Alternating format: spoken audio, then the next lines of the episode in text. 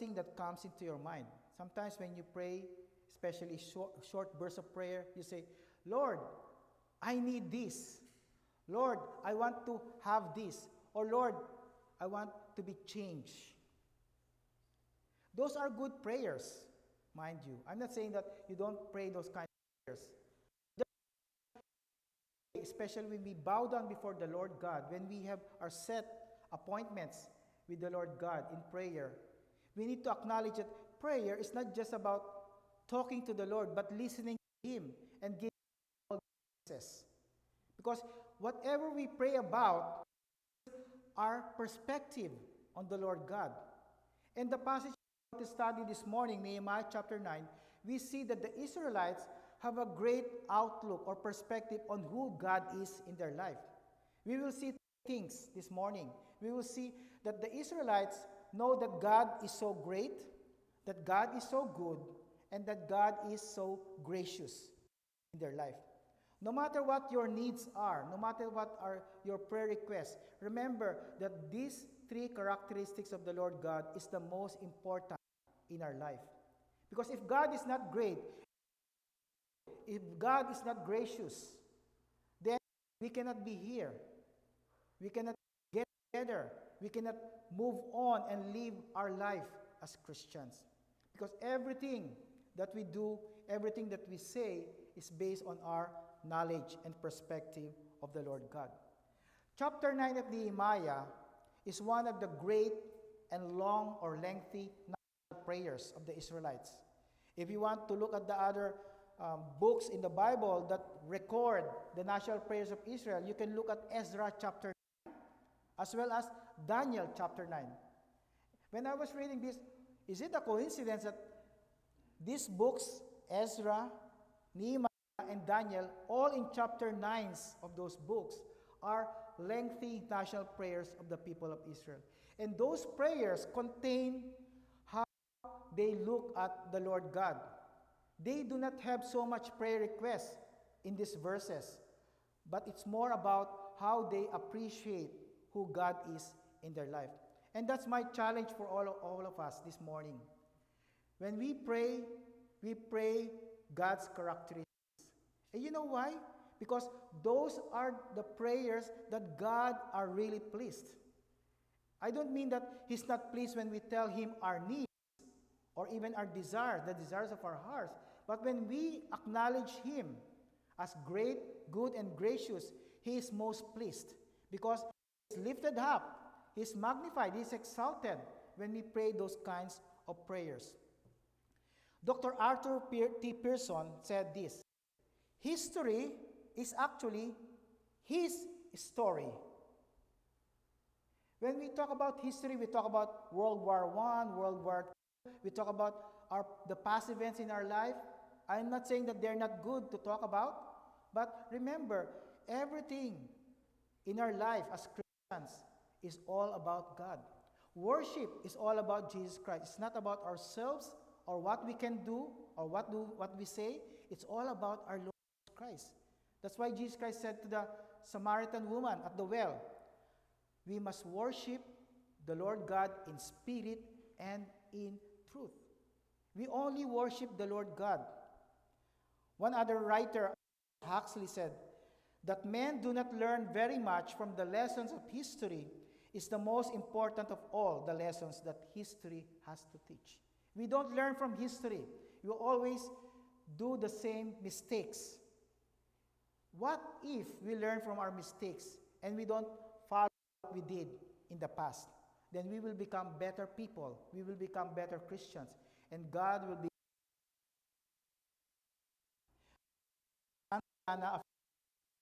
Those who do not remember the past are condemned to relive it. And that's why the Israelites in chapter 9 are wanting, uh, as they pray to the Lord, to remember their past to remember their sins in the past so that they will not repeat them again in the near All throughout the Bible, after Nehemiah chapter 9, the people of God continued on falling into idol worship. The same thing happens to all of us. That's why we need to be consistent in our prayer life. We cannot drop our guards. We cannot say, I've been prayerful for this week, and then next week I'm not going to be prayerful. That's not the way of the Christian life. He, the Lord God, wants us to keep on praying consistently. That's why 1 Thessalonians chapter 5 tells us, pray without ceasing. I don't mean that we pray long prayers from 6 o'clock, wake up until you sleep in the evening. But continue to pray in short bursts of prayers. When you are working, when you're doing something, you can tell Lord, Lord, I thank you that I'm preparing a great meal for my family. I hope they will eat all of them and finish them. I thank Lord that you have given me this job.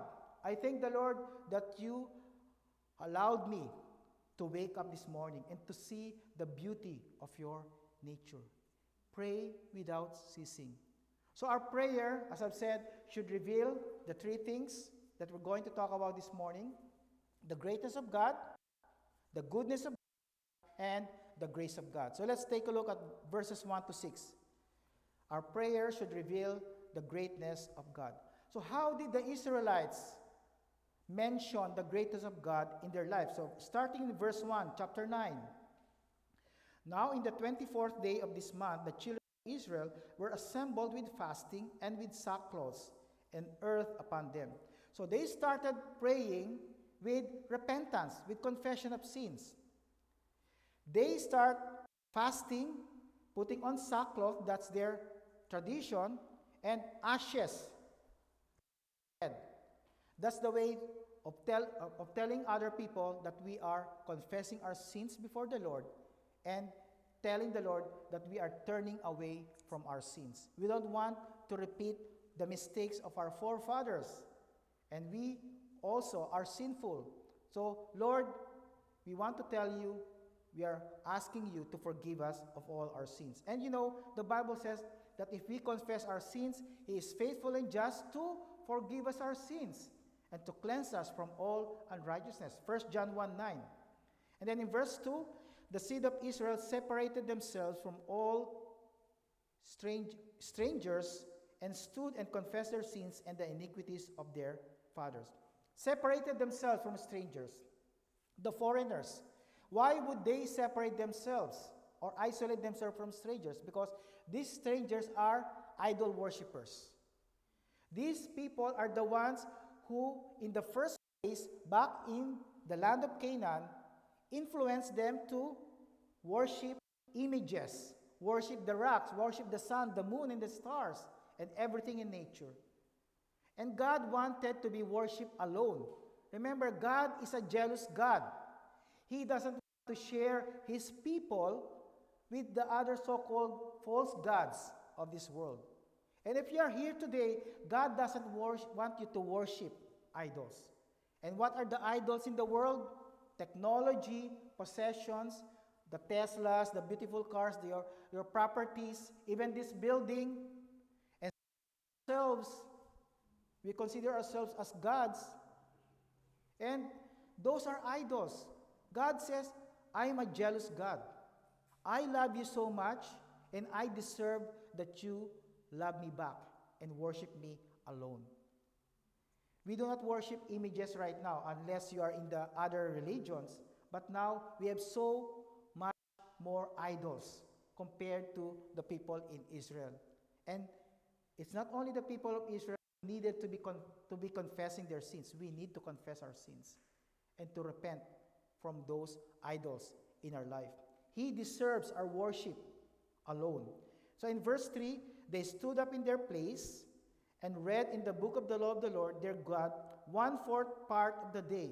What's one fourth part of the day? One fourth of 24 hours is six hours. They stood while Ezra, the scribe, and the other priests and leaders of Israel were reading the Bible for six hours, from 6 a.m. until noontime. Remember last week in chapter 8? They did that already.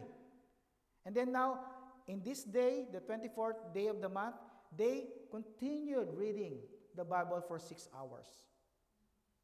As I've said last week, sometimes we cannot bear reading the Bible even for one hour. Even one chapter a day, we don't want to tolerate reading the Bible. We just get bored right away. Because the problem is that we don't have the right perspective of the Word of God. We think that the Bible is just like our favorite novel or pocket book. Remember, the Bible is not those pocket books, it's not like a novel, it's God's story. Although we are part of this story, it's essentially God's story. And if you want to know God more and more in your life, read the Bible from cover to cover yearly. It's not enough to know the, to know the Lord God in just one year.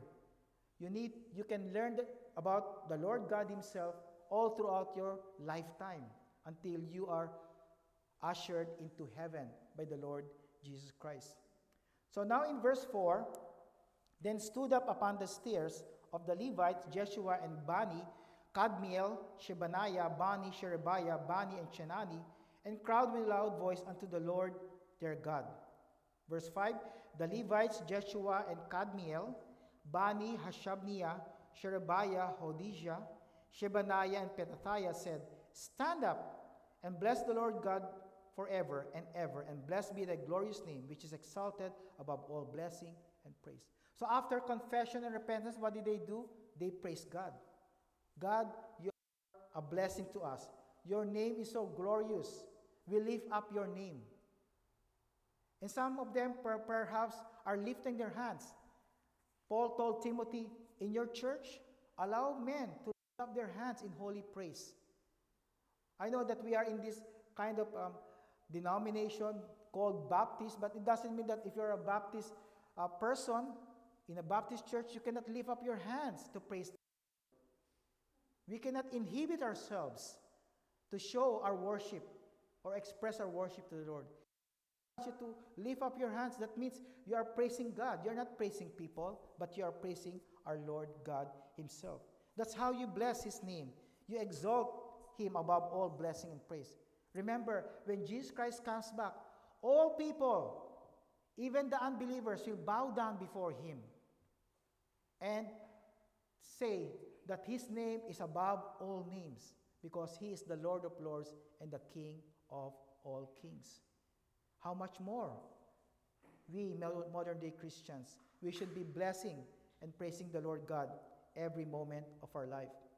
Now, in verse 6, he said, Thou, even thou art Lord alone, thou hast made heaven, the heaven of heavens, with all their hosts, the earth and all things that are therein, the seas and all that is therein, and thou preservest them all, and the hosts of heaven worshipeth thee.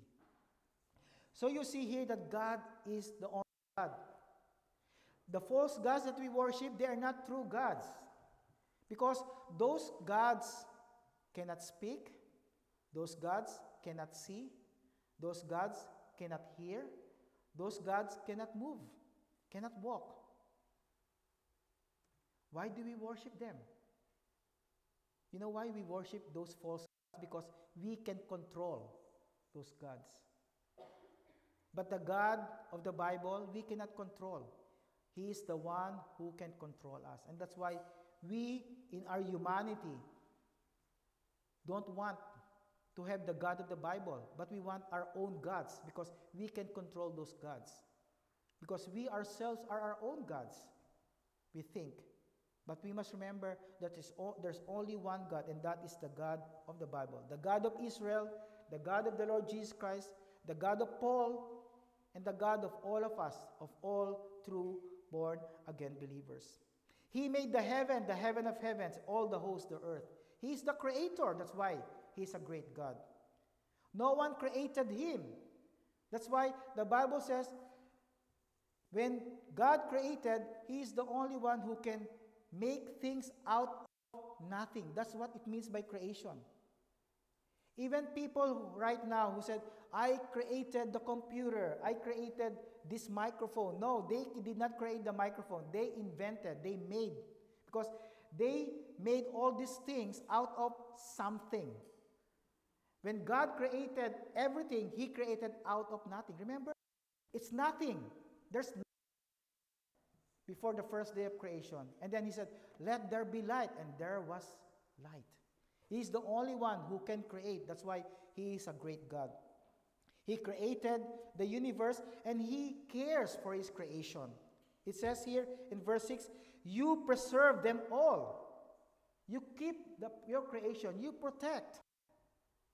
You're the one preserving your creation. But of course, we know that whatever we do, whether we are climate change activists or we are environmentalists or we care so much for, our for the creation of God, we cannot stop this creation of God from being destroyed. Because at the end of time, God, the Bible says, the heaven and the earth will be destroyed, and it, be, it will be replaced by the new heavens and the new earth. So, even if we so, care so much about our environment, about nature, we know that this is going to be destroyed very, very soon. Of course, it doesn't mean or it doesn't stop us from uh, protecting. We need to have that perspective that this will be changed completely by the Lord Jesus at the end. But nevertheless, if He cares for His creation, we should care also for God's creation. And even in heaven, the last part of verse 6, the host of heaven, the angels, worship God. And remember, the host of heaven, the angels, never experience salvation. There's only one created creation of God that experience salvation, and that's us, human beings. And of all people, the angels were so envious of our salvation because they, never experienced the love of God. They never experienced Jesus Christ dying on the cross for their sins. But we did. Isn't that a great reminder, a great motivation, and encouragement and challenge for all of us to keep telling God, God, you are so great because you love me so much. So now I'm going to worship you. The Israelites did stop with saying that, God, you are so great. They said also, God, you are so good. So in the long passage in verses 7 to 30, Nehemiah tells us how God has been so good to the people of Israel. That even though, even though these people of Israel have been disobeying God from day one that they were chosen by God until the end of the Old Testament, God remained good and faithful to God. Have you experienced that? You have always obeyed the, uh, disobeyed the Lord several times in your life, but God is still showing how He loves you so much. We can remember the prodigal son and the father.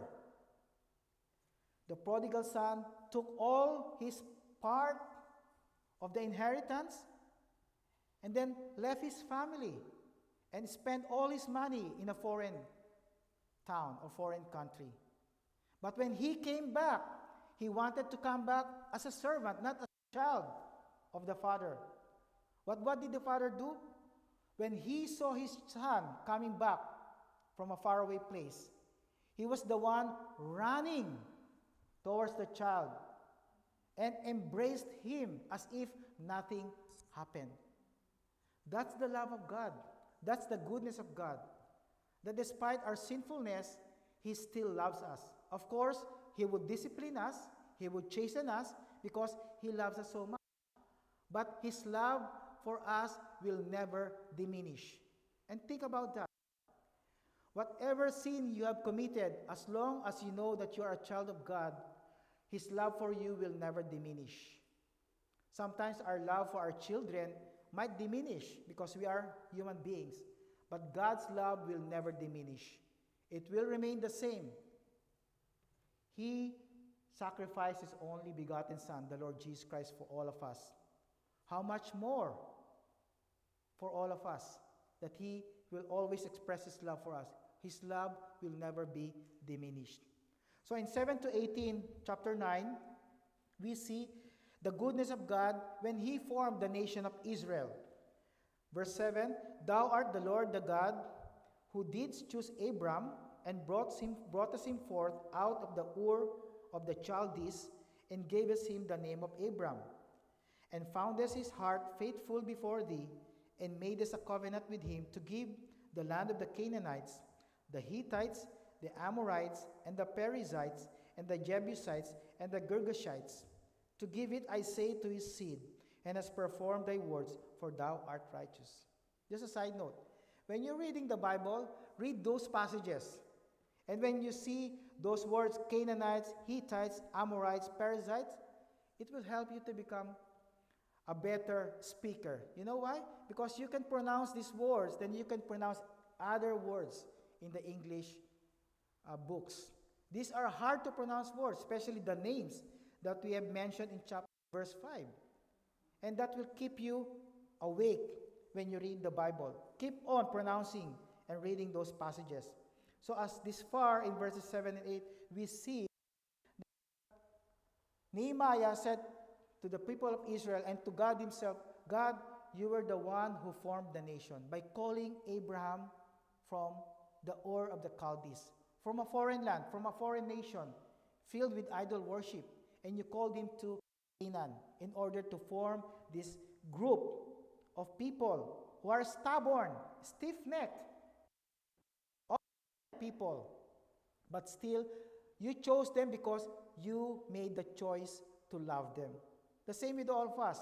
We don't deserve God. We don't deserve the love of God. God, even through Jesus Christ, did not, did not need to die Jesus Christ chose to die for all of us because he loves us so much. That's how good is God, God is. And verse 9, he did see the affliction of our fathers in Egypt and heard us they cry by the Red Sea. So when they were in slavery in Egypt, what did God do? God delivered them from slavery. Is God good? Of course. He showed signs and wonders upon Pharaoh and all his servants and all the people of his land. For thou knowest that thou dealt proudly against them, so didst thou get thee a name, as it is today. And then verse 11, he divided the Red Sea. When the people of Israel were embattled at two fronts. In front was the flooded Red Sea, and at their backs, the soldiers of the Pharaoh. So, nowhere else to go. So, what did God do? God divided the Red Sea so that they can cross. Is God good? Definitely, God is good. Verse 12 Moreover, thou leddest them in the day by a cloudy pillar, in the night by a pillar of fire, to give them light in the way wherein they should go. Is God good? Of course. He provided them direction. In the morning, the cloud. In the evening, the fire, so that they can see themselves all the way through the wilderness. Verse 13 Thou camest thou also upon Mount Sinai, and spakest with them from heaven, gavest them right judgments, and true laws, good statutes, and commandments. God gave them the Ten Commandments. And those Ten Commandments are still the principles that we stood upon in order to live the true Christian life. Verse 14 Made us known unto them thy holy Sabbath, commandest them precepts, statutes, and laws by the hand of Moses thy servant, and gavest them bread from heaven, the manna, for their hunger, and brought us forth water for them out of the rock when they were thirsty, and promised them that they should go in to possess the land which thou hadst sworn to give them. Verse 16 starts the problem of the Israelites. But they and our fathers dealt proudly and hardened their necks and hearkened not thy commandments. They started to disobey God. They started to complain against the Lord God. They refused to obey, verse 17, neither were mindful of thy wonders that thou didst among them. They forgot all the miracles, all the good things that God had given them. But God still remained faithful to them. God still loved them. They hardened their necks and in their rebellion appointed a captain to return to their bondage. But thou art a God ready to pardon. You know, when you look at the Bible and you see that connective word, but, that's a very important thing.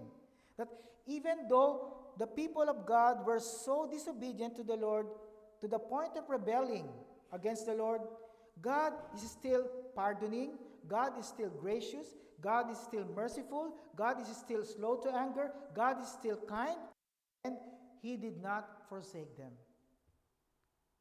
When we commit sin against the Lord, God did not say, Now you're a stubborn child, I will leave you and I will forsake you. No. Despite what we do, because we are true children of God, God says, I will never leave you, I will never forsake you. The same thing with the Israelites. He never forsook them or left them in the wilderness. Even in verse 18, they made a molten calf. And they said, This is thy God that brought thee out of Egypt and had wrought great provocation. They provoked God into anger. And many people died during that day at the foot of Mount Sinai. But God still kept a remnant of his people to show and express his love for them. Yet thou in the manifold mercies forsookest them not in the wilderness. The pillar of the cloud departed not from them by day to lead them in the way, neither the pillar of fire by night to show them light, and the way therein they should go. Verse 20 Thou gavest also thy good spirit to instruct them, and withholdest not thy manna from their mouth, and gavest them water for their thirst. For forty years, God sustained them with manna. For 40 years, God sustained them with water coming from the rivers, even if they are in the wilderness. Is God good? Is God still faithful? Perhaps you are here right now. You might be saying, I'm so tight with all my with my budget right now because of what's happening all over the world. But can you say God is still good? God is still faithful? Is God still faithful to this church? We may be unfaithful to Him. We may not be obeying Him at all times, but God is still faithful to us. He will continue to provide for His people. Verse 21 Yea, forty years did thou sustain them in the wilderness, so that they lacked nothing. Their clothes waxed not old, and their feet swelled not. Isn't God faithful? For 40 years, they did not change their sandals. Their clothes are still the same. They did not wear and tear. Can you imagine? Now, perhaps after a year, you want to buy a new set of clothing, a new set of pair of shoes. But for 40 years, they did not need to do that. God provided for them for 40 years. And you know, their attitude perhaps was that they were just content. The problem with all of us right now is after a year, we want to have a new set of everything because we're not content with what we have. Even if it's still working, the things that we have are still working, we want to replace them right away. Because I want to follow the trends, the fashion, the way of the world. So I want to change everything my clothing, my shoes, and everything, even my hairstyle or everything, and so on and so forth. We are not content, but we need to learn contentment from God Himself. That He will provide for all our needs. In verse 22, moreover, thou gavest them kingdoms and nations and did devise them into corners. So you see here, Nehemiah was rehearsing the history of God's people. And in the midst of God's history for his people, God is great. God is good. God is faithful. He never left them, He never forsook them. He remained in their midst. Even if they have enemies all over, even right now, Israel has so many enemies around them, the Middle East nations surrounding them. Can we say God is still faithful? Of course.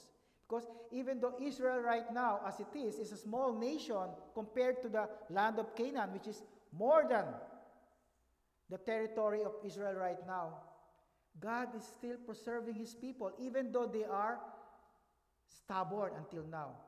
They don't want Jesus Christ being preached right now in Israel. But God still loves them because God still has a plan for his people. And as I've said, his main focus during the tribulation period will be his people, Israel. But it doesn't mean that God left his people right now. Still, many Jewish people are getting to know Jesus and we call them Messianic Jewish Christians, Messianic Jewish people. And they are now the ones spreading the good news of the Lord Jesus Christ to their own people. And some of them are in North America, helping Jewish people here in North America to come to know Jesus Christ as Lord and Savior. And so in verse 22, they possessed the land of Sihon and the land of the king of Heshbon, the land of king of Og, king of Bashan. Verse 23, their children also multipliest thou as the stars of heaven, and broughtest them into the land concerning which thou hast promised to their fathers that they should go in to possess it. Many people wanted to annihilate and completely destroy Israel because there are so many of them, especially during the time of Nehemiah. The Babylonians tried to kill all of them and all the other enemies, but God continued to multiply his own people. And no one can stop that. The Bible says God is so powerful that no one can stop all his plans and purposes for his people. Even for your life, for our life, for the life of this church. If God has a great plan for us individually and corporately, no one can stop that, not even the enemy. So we should not feel and look defeated. We should appear victorious and be confident that we are winners, that we are triumphants, triumphant before the enemy because of our Lord Jesus Christ.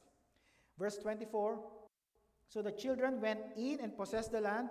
Thou subduest them before the inhabitants of the land, the Canaanites, gave it them into their hands with their kings and the people of the land, that they might do with them as they would. They took, they took strong cities and a fat land, possessed houses full of all goods, wells digged, vineyards, olive yards, fruit trees in abundance. So they did eat and were filled, became fat, and delighted themselves in thy great goodness.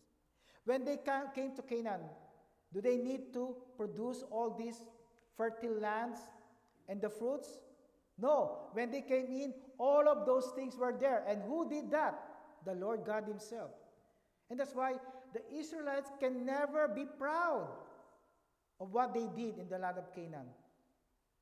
God did everything for all of them. The same with all of us.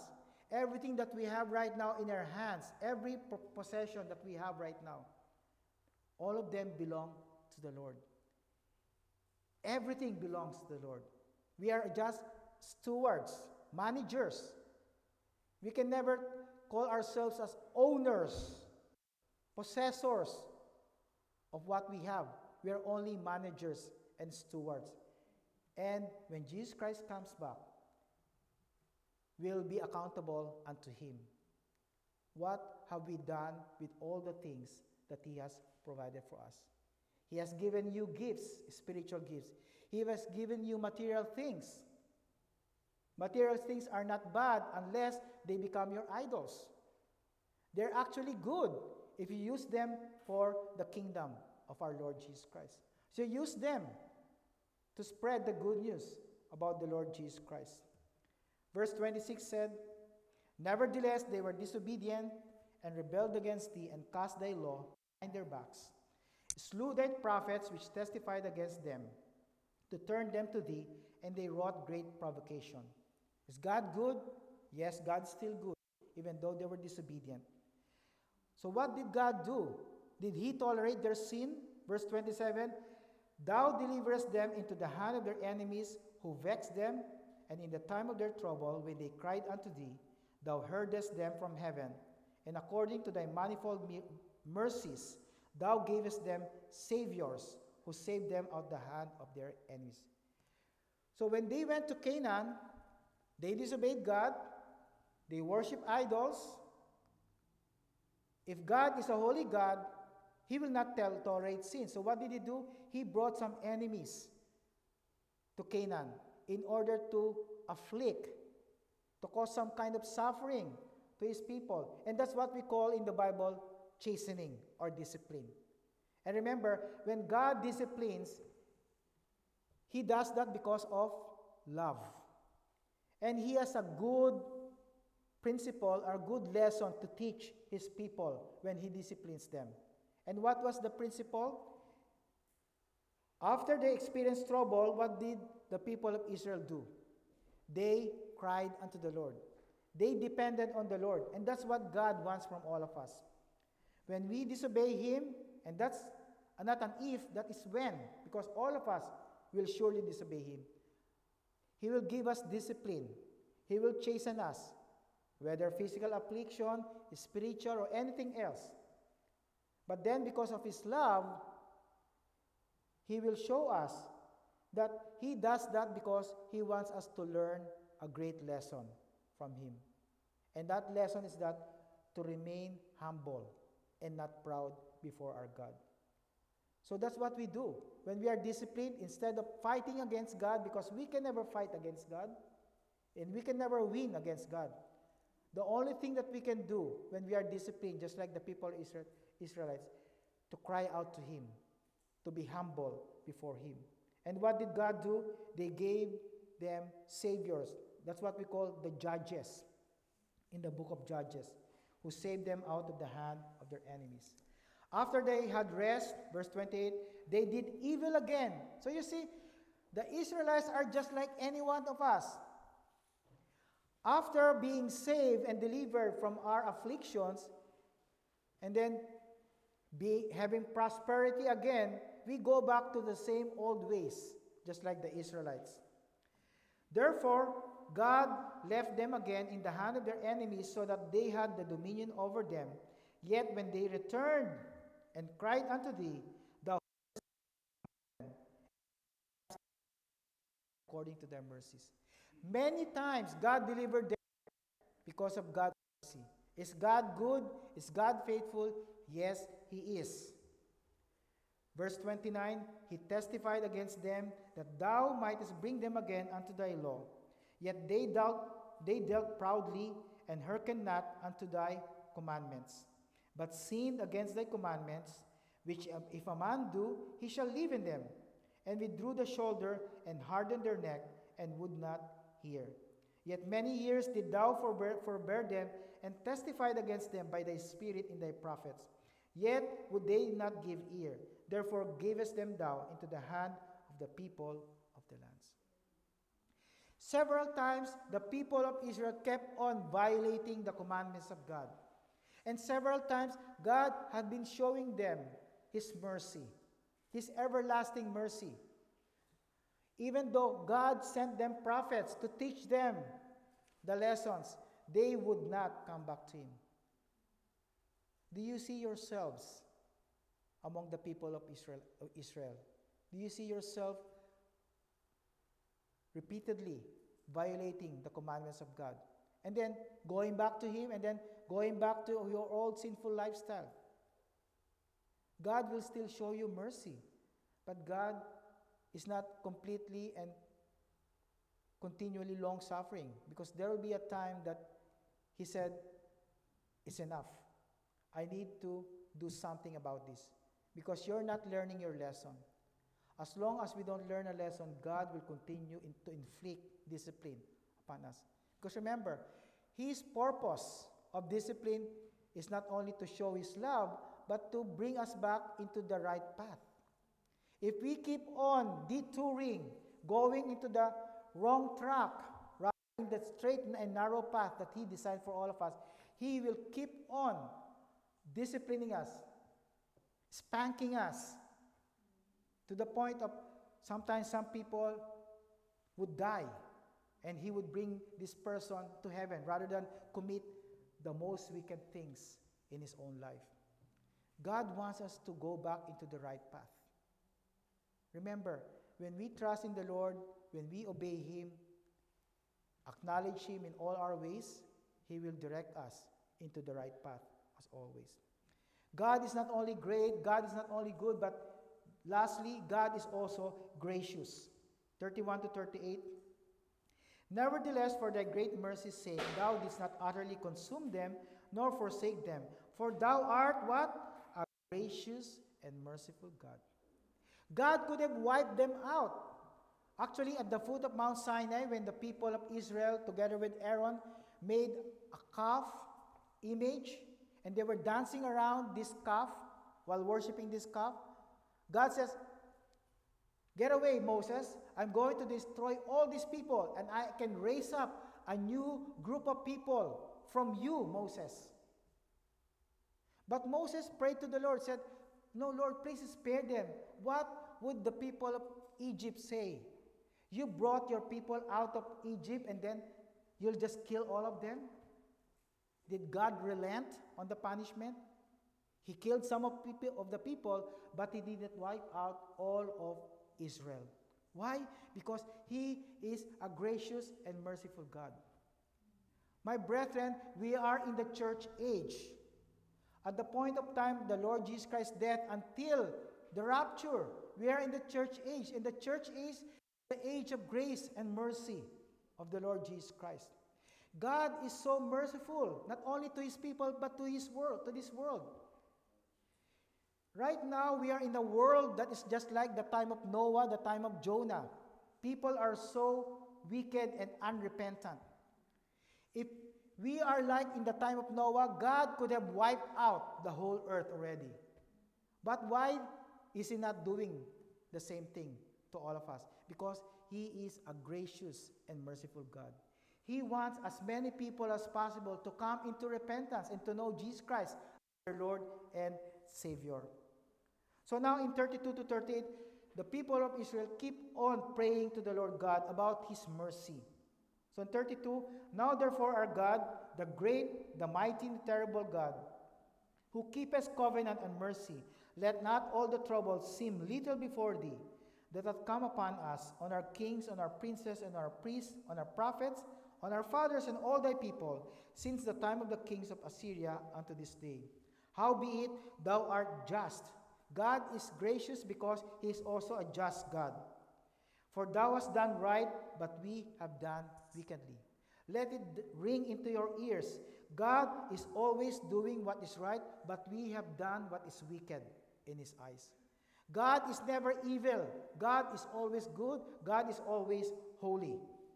Neither have our kings, verse 34, our princes, our priests, nor our fathers kept thy law, nor hearkened unto thy commandments and thy testimonies, wherewith thou didst testify against them. For they have not served thee in their kingdom, and in thy great goodness that thou gavest them, and in the large and fat land which thou gavest before them. Neither turned they away from their wicked works. You see? That's why many people, perhaps right nowadays, are so mad at the people of Israel. They have done so much evil towards the Lord God. But sometimes we always look at the plank in the eyes of the other person. We don't see the big piece of wood in our own eyes. We judge Israel, but we don't judge ourselves. We blame Israel. Oh, Israel, you are so wicked. You are chosen by God, but now you keep on disobeying Him. Why don't we take a look at ourselves also? Examine ourselves. Have we not done the same thing to our Lord Jesus Christ? Repeatedly, just like the people of Israel.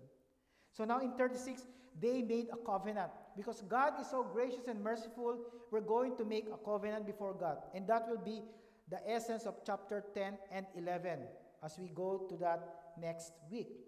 But here in verse 36, they started saying, We are servants this day, and for the land that thou gavest unto our fathers to eat the fruit thereof and the good thereof, behold, we are servants in it. And it yieldeth much increase unto the kings whom thou hast set over us because of our sins.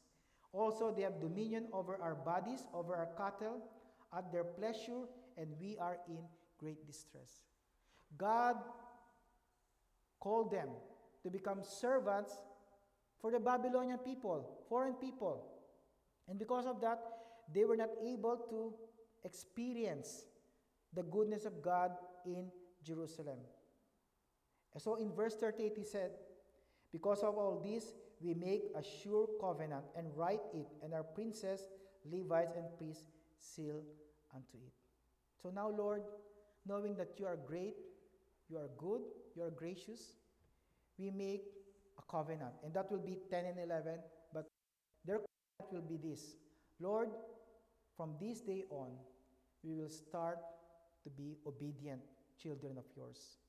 And I pray that all of us will have that kind of covenant that we will remain as servants and children of God, obedient rather than disobedient. Of course, we should not follow the people of Israel, but we are like them in most points of our lives. And it's time for us to change. It's time for us to pray a prayer that reveals that God is a great, a good, and gracious God. So I invite you two things to do this coming week. Find ways to tell the story of God's grace and faithfulness in your life. If you can do it, write in a journal or share them with another brother or sister in Christ or share with another person in your life. And if you have children, your own family, pass them on. Pass them on God, God's and take time each day individually to praise God, to confess your sin, to ask for His favor, and yield or submit to His sovereignty in your life. Let us pray.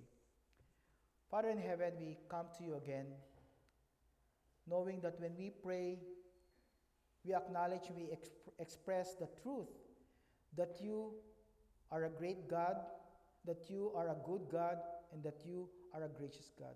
You are perfect. How come we always search and pursue things that are not perfect in our life, O oh Lord? We conform to the world. But Lord, we come to you at this point in time in our life, Lord, and in this church life to confess to you all our sins, our disobedience, all our wickedness in our thoughts, in our speech, in our actions, O Lord. And we come to you, Lord, right now, individually and also corporately, just like the Israelites, to renew our covenant with you, that we will follow you all the days of our life, that we will obey you, that you will only be our God, the only God that we're going to worship from this day forward until we see Jesus Christ face to face. So, Lord, help us, Lord, this week to journal all the good things that you have done for us in the past and the good things that you will be doing for us even in the future. Help us, Lord, to continue to pray, Lord, to confess our sins, and to praise you, for you are a great, good, and gracious God. In Jesus' name I pray. Amen. Let us all stand up, please. As a response, let's sing Near to the Heart of God.